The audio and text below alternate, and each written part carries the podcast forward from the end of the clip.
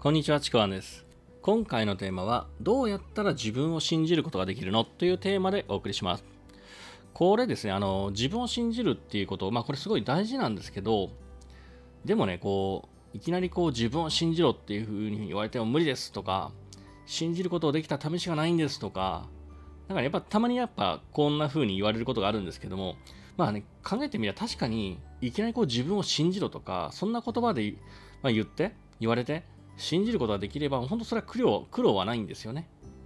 で、まあこれに対して僕もね、明確な答えを持っているわけじゃないんですけども、まあだけど、こうじゃないかなっていう一つの指針についてね、お伝えしようかというふうに思います。で、このですね、信じるって意識なんですけども、これはどこから来るかっていうと、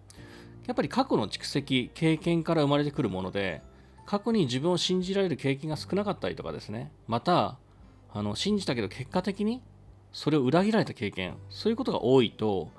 自分を信じるって意識を持ちにくくなるんですよね。だから要するに成功体験が少なかったりとか、またはこう失敗体験が多かったりすると、やっぱりこう、それほど今の自分を信じられなくなっていくんですよね。でもですね、もう人は誰でも大なり小なり成功体験っていうのは必ずあるはずなんですよね。で、あるはずなんですけども、やっぱりそれに気づいてなかったりもするし、またですね、これ多いのが、失敗体験の方がやっぱり印象が残っていて、もうそのことで書き消されちゃうんですね。どんな小さな成功があっても、一回のなんかちょっとした失敗体験の方が大きく感じちゃうので、なんかもう書き消されて、もう自分は失敗しかしていないみたいな、そんなね、あの意識になっちゃうんですね。まあ、だからこそこうコーチングの手法でもあるんですけども、あの過去の成功体験っていうのを思い出させて、今の自分の自信を取り戻すという、まあ、そういう方法もあるし、あの僕も必要に応じて使うんですけども、で、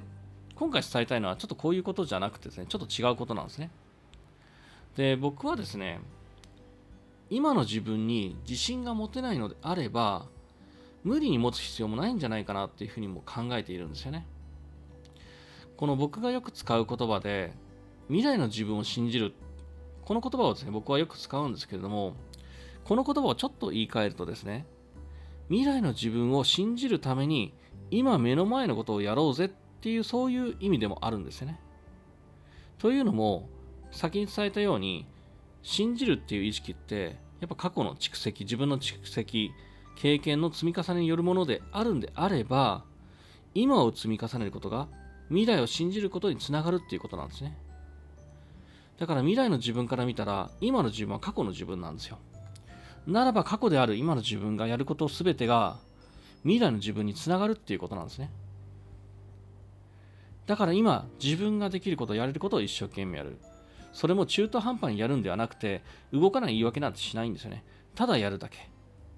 今やってることが今の自分では信じられなくても未来の自分が信じる糧になる種になるんですね。だから今をやるんですよね。こんな風に自分を信じるっていう目線を今だけじゃなくて、今とか過去だけじゃなくて、もう未来も含めてしまうんですね。これからの先を。そしてその未来を作るのは今だっていうこと、この意識がすごく大事なんですよ。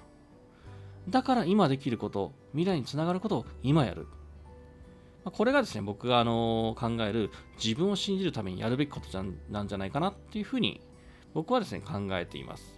もしよければですね、えー、ぜひ参考にしてください。というわけで、えー、今回のテーマはですね、え、どうやったら自分を信じることができるのかというテーマでお送りしました。まあ、これはあの一般的なよりも僕がこうじゃないかなっていう思う、そういった指針についてお伝えさせていただきました。えもしよければですね、いいねとかフォロー、えコメントいただければ嬉しいです。またですね、え説明欄の方に僕の自己紹介とか、そして